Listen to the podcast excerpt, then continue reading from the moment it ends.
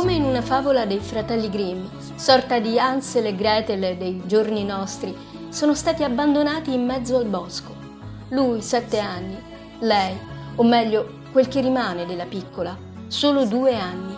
Fratellini, anche qui dovremmo specificare, fratellastri.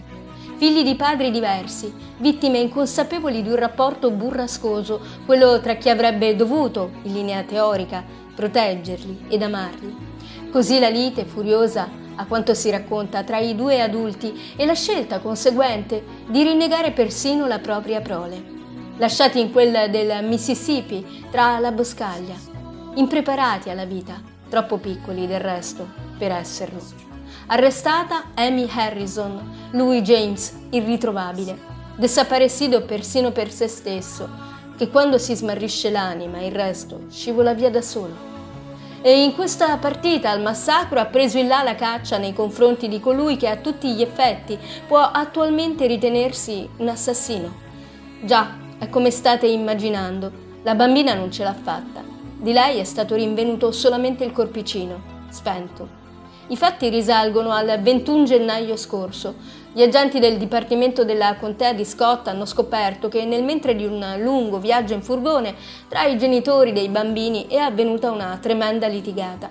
Così fanno sapere dall'ufficio dello sceriffo, mentre la donna ha abbandonato il veicolo e chiamato qualcuno per farsi venire a prendere, il di lei partner sarebbe ripartito facendo perdere le tracce di sé.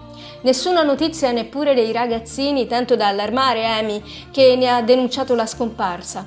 Ebbene, veicolo e creature sono stati ritrovati nella macchia. Si erano allontanati, fratello e sorella, in cerca d'aiuto.